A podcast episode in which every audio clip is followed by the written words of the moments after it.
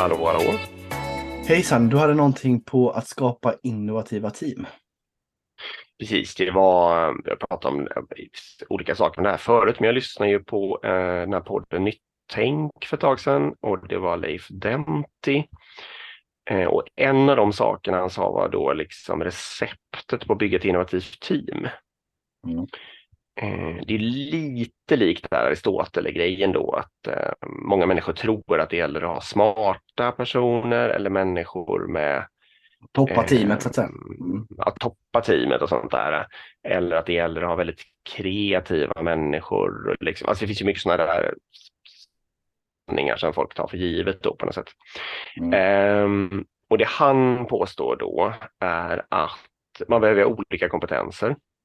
Så att även om man ska innovera på en viss grej så är det ju dåligt att bara ha kompetens på grejen, liksom, för det kommer inte bli bra.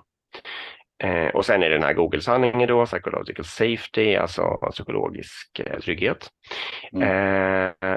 Tredje ingrediensen är tydligt mål. Och fjärde ingrediensen är autonomi. Femte och sista är lagom mycket tidspress.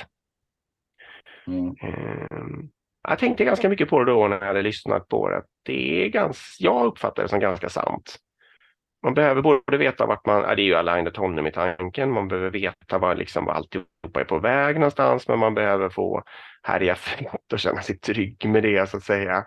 Men det är inte heller bra om det blir för lugnt och sådär, utan det är bra om det ändå liksom är, det måste hända något här nu, det måste vara snabbare, det måste lyckas med det här och det här liksom. Alltså själva tidspressen föder också en viss innovation och sådär. Mm. Ja, men vad... Du håller inte helt med, eller? Jo, då, det gör jag väl. Men det är svårt att säga emot när man säger så här, team behöver psykologisk säkerhet och tydligt mål. Liksom. Alltså, det är lite för banal spaning. Ja, men lite kanske. Alltså, för jag tänker också just innovativt. Vad skiljer ett vanligt team mot ett innovativt team? Det är inte så att ett vanligt team inte behöver de här sakerna. Nej, så kan man ju säga också i och för sig, att det är ett bra ingrediens för att skapa ett vanligt bra team också, absolut. Ja, men exakt, och då tycker jag att det borde finnas något spets i för att kunna kalla det innovativt team liksom. Att vad är det som, om vi tittar på 2000 team och 3 stycken är extremt bra på att vara innovativa, vad skiljer de då mot de andra? Det är ju inte de här sakerna. Nej, det här är grundförutsättningarna. I så fall så, nu spinner vi vidare, men det blir i och för sig bara bra. Jag skulle gissa att det som skiljer dem är att de har,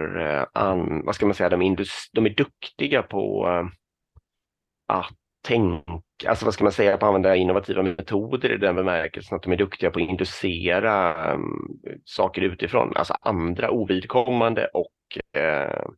dels ovidkommande saker, dels kunskap utifrån. Och sen bra på att blanda det med sånt som de redan har. Det tror jag ofta är det som kanske skiljer de som kommer riktigt långt från de som har de här 5 ingredienserna som jag nämnde nu. Liksom, men lunka på mer så att säga. Mm. Absolut, jag tror också det. Alltså för om man tittar på, om du tittar i alla fall på den branschen vi jobbar i, och om man tittar på en vanlig då produktbacklog eller alltså på den här listan, vad ska man göra? Där är det extremt sällan innovation. Det är ju liksom mer, vad är förväntat av den här produkten? Vad är en must have för nästa liksom produktutvecklingscykel och så vidare?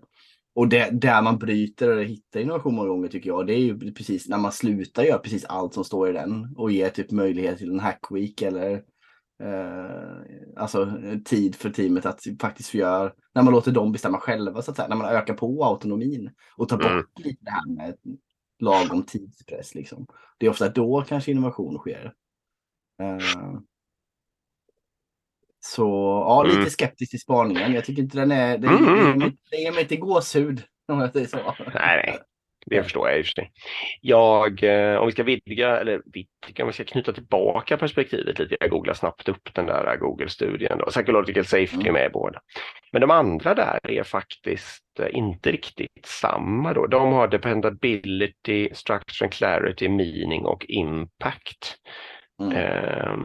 Så det är... Ja, structure clarity är ju för sig roller och... De mätte ju inte samma sak heller, utan Googles projekt gick ut på att hitta de teamen som levererar bäst idrottskraft och mest innovationer. Ja.